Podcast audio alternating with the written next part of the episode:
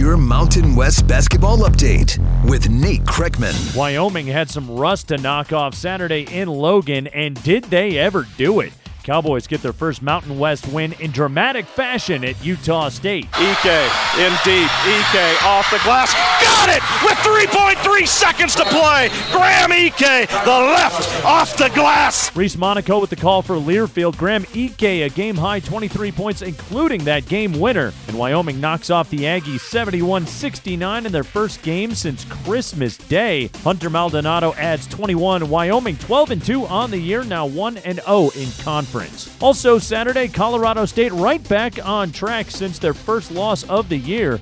David Roddy and the Rams cruise at San Jose State. 17 8 CSU. Roddy top of the key. Fakes the three. Drives left down the lane. Tomahawk dunk.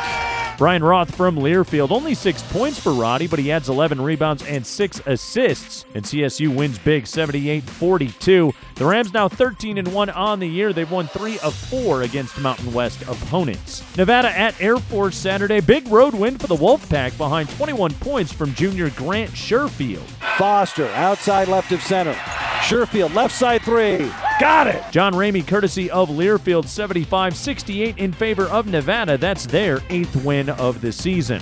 One more from Saturday. Boise State goes into the pit and beats New Mexico 71 63 as Marcus Shaver leads the way with 18 points. Friday, impressive performance from Fresno State as the Bulldogs knock off UNLV at the Thomas and Mack. Holland open in the corner for three. That's fouled, and he made it.